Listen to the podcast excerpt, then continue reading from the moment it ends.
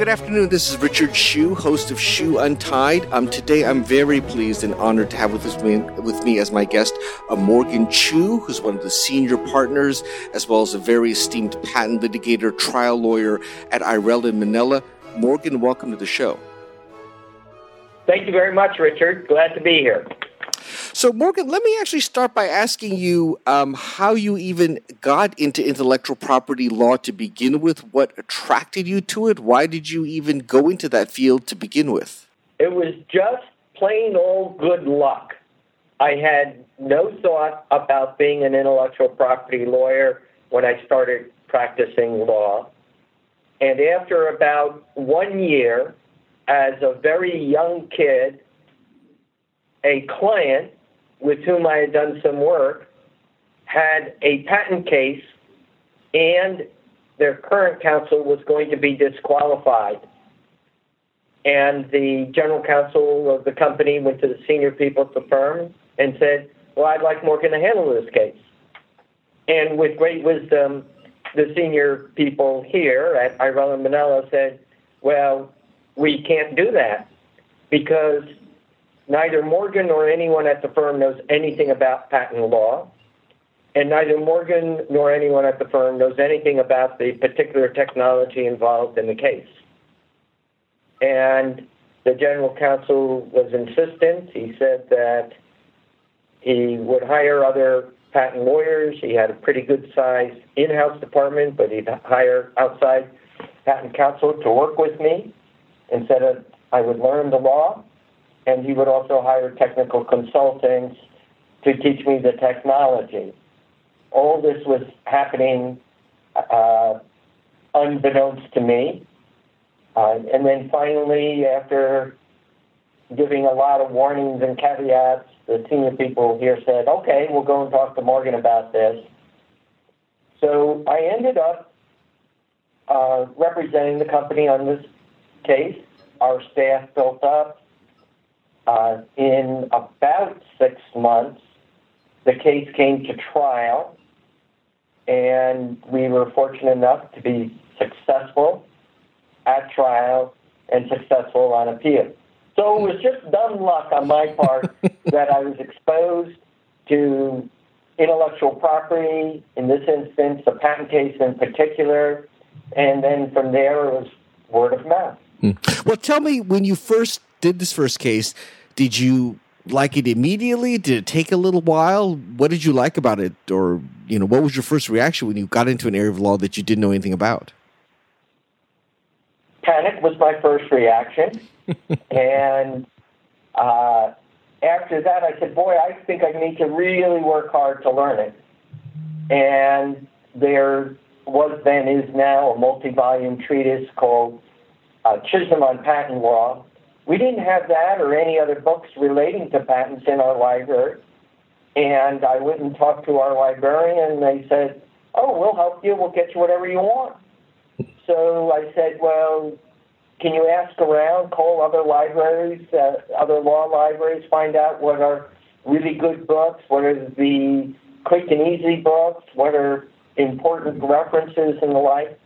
And they went out and actually bought a a pretty good patent law library, included Chisum, and I'd work all day and into uh, the evenings, but eventually I'd go home and my wife would make a late dinner for me, and I took Chisum Volume 1 home with me, and uh, a little bit before dinner and after dinner, I cracked open the first volume, went to page one, and then I just proceeded to read the entire treatise as well as just about every other book on patents, patent litigation, patent trials uh, that I could find. Hmm. So that's how I learned. And what do you think about patent law? Is there something specific about patent law that you think really attracted you or that you really related to in a way that maybe other areas of law didn't grab you as much? I think it's the fact that whether one is representing a patent owner or uh, people who are alleged to infringe a patent, one is always working with incredibly creative energetic, bright people. They tend to be risk takers. They're always trying to push the frontiers of the technology. Invariably, they know as much or more than anyone else in the world about that technology narrowly designed, narrowly defined. In other words, if it's some kind of computer technology, they won't know more about computers in general, but they may know more about a certain aspect of computer technology that they are working on because they are at the frontiers of it. And they, as in the, the, the history of science, will have a lot of defeats and setbacks along the way, so they have to have a lot of fortitude. They're really great people to work with. So I think I enjoy that more than anything else. Mm. Uh, the background is the law, the law respecting intellectual property and patents, but it's really the people involved who create the excitement. Mm. Now, when you look back on your obviously incredibly successful career, patent law, law, trials, and all that, are there sort of like two or three highlights that just kind of stand out in your mind, either incredible cases or incredible clients, or just you know just an incredible experience in your legal career that kind of leap to mind? Well, I would say, in addition to my first experience, where I was very lucky, I've just been lucky all around. Lucky because of the wonderful group of people that I've worked with that I've grown to know over the decades. So I include the staff, the legal assistants, uh, the lawyers at the firm, partners and associates. They have such dedication. And we were fortunate because we built the practice from the ground up from that first experience. Uh, suddenly I and several other people learned something about a new area of law for us. Most other general practice firms over time got into the area. We were the first, to our knowledge, as a general practice firm. Um, and by that I mean firms that did mergers and acquisitions and tax work and real estate work and uh, general litigation and securities work and the like. And other firms that got into it they got into it often by acquiring partners laterally, acquiring firms, acquiring practice groups, and the, they were trying to meld things together, but we never missed a beat in having the same culture. So, good luck is number one. Number two is having the greatest group of people to work with. And then there are plenty of specific experiences along the way um, that I have cherished, as, along with other people here who've worked with clients. Now, when you look back at your career, or you looked at how patent laws evolved, or how cases are tried, or how patents are litigated, does it seem like it's really changed a lot, or does it seem like it's at the core of it, it's it's really the same, or you know, what's your feeling towards that? At the core, it is the same. It's stable, but there's always some oscillation, some vibration. The vibrations may be because of economic factors or court decisions or new legislation. But at its core, the U.S. invention system, its innovation economy, I think it's the best in the world. And there are particular reasons for that. And at its core, it's really been a key strength of the United States over not just decades when I've been practicing law, but I think over more than two centuries. Now, when you uh, talk to, say, younger patent lawyers or other younger associates that you work with, what kind of advice do you give them on how to be a successful, you know, patent and trial lawyer, or you know, maybe differently phrased, you know, what are the things that you think? What are some of the skills and qualities that you have that has made you so successful? Number one is working hard working incredibly hard. No matter how good someone thinks they are, no matter what innate skills one believes they have, to really be good at something, anything, it requires a lot of hard work. I have a couple brothers, they're in the sciences, they work really hard. Uh, in sports, the Magic Johnsons and the Larry Birds and the Michael Jordans um, and the LeBron James uh, and uh, Stephen Curry as uh, the more recent years in basketball, but I could go to any other sports endeavor or other fields of endeavor.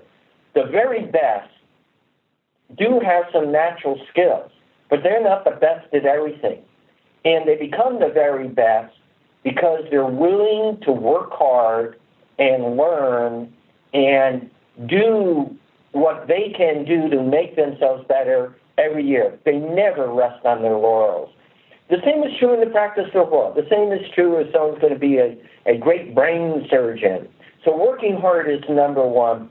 Number two is uh, applies definitely to the field of law, but many other areas. And it's working with a great team of people. And number three is having an open mind and being uh, modest about what one's own abilities are. So, an open mind to new ideas, a new way to do things, to things that may seem to oneself as being counterintuitive. So, I would say number one, really working hard, being willing uh, to work very hard, having a great team, and number two, and number three, having an open mind. Now, when I was a young lawyer, uh, one of the reasons I went to intellectual property is because I was an engineer. Sounds like you you had brothers who were scientists, uh, and I, I, I, assume you don't, or I think you don't have a, a, science degree, but obviously that hasn't been a problem at all for your success as a patent lawyer. What what is your view about that? Do you feel that that's really not necessary? Is it helpful? I was just curious what your view on that is. Well, first of all, the following is a small correction because as an undergraduate, I got a science degree. It's called political science. Just kidding. Um, we have found, I have found over the years, having the right team of people with a blend of different skills is the best of all worlds. So people with a deep knowledge of engineering or science, they're always a great addition to the overall team effort uh, people who have a background in classics or English literature or history uh, also bring a lot to the table. Of course, no matter what one's background from college is, we want people with an open mind who can learn whatever it takes to learn and be successful with a particular case. So that means that people with the English literature background need to learn the technology, need, need to learn it thoroughly, and need to learn it in a way that can be explained to a judge who may know nothing about the area of technology and a jury who may know nothing about the technology. Now, you've obviously had a super successful career in patent litigation. You obviously love what you do. But have you ever thought about wanting to do something else, or do you, is that something that you would still like to do maybe in the future? Can you vision yourself doing anything else other than being a trial lawyer, you know, representing clients? Well, first of all, um, I've always had and still have a fair amount of cases that do not involve patents. They involve, uh, obviously, I think, some other areas of intellectual property, uh, trademarks, trade secrets, copyrights. Uh, we had one of the few cases under what's called the uh, Plant Variety Protection Act. There are other areas of intellectual property. But I have always had and, and continue to have general litigation that might involve antitrust, that might involve business torts, breach of contract, and many other areas of commercial litigation, and mostly on a pro bono basis, I've been involved in uh, criminal matters of various kinds, including a death penalty case over a six year period. So, what it embraces all those things is there's a great challenge. I've never been attracted in a meaningful way to do something completely different from that. Uh, opportunities have come by over the years, uh, uh, but they never seem to be very attractive to me. I might give it some thought, some passing thought, but I suppose I'm a guy who hasn't seen the grass being greener on the other side of the fence. I, I just think, boy, the grass under my toes, it looks good, it feels good, and I'm really happy. And tell me, uh, of all the things that you do do, you know, obviously you advise clients, you have to learn technology. You said, you know, you get to work with really exciting people, you get to try cases, you get to be an advocate for clients. Of all those things, kind of, is there any one particular thing that you really enjoy the most? Like, for example, like, you know, is being in trial the most exciting things of all the things you do? Or, I mean, you know, what, what, what is actually the, what is, what is your favorite thing of all the different various things you do as a patent litigator? I would say two things, but uh, they're from two different perspectives. So the first thing is being able to achieve great results for clients. And that's not always easy. Um, but there is such excitement and satisfaction in being able to do that.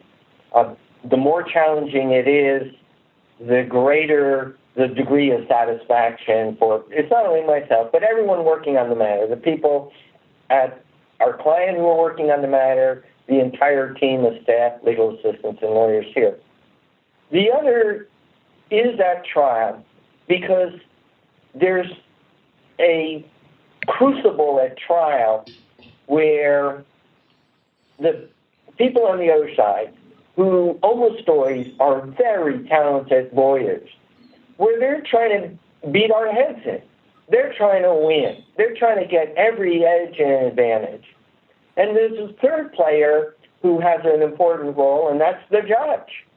And the fourth player often is a jury. And certainly we don't have any control over what the jury or the judge is going to do. We hope to persuade them of the justice on our side. So there are a lot of things going on where one needs to often make decisions very quickly, on the fly, for example, in the middle of cross examination. Those are challenging times.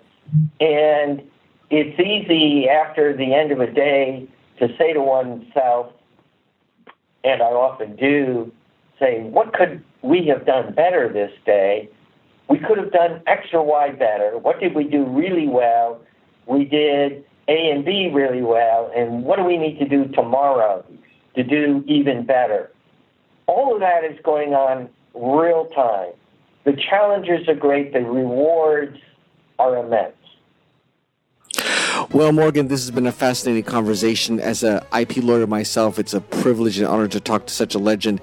And if in the off chance that you end up do decide to do something else, you'll have to definitely come back and tell me about it. Okay, I will do that, Richard. Thank you. This is Richard Hsu and Morgan Chu. Thanks.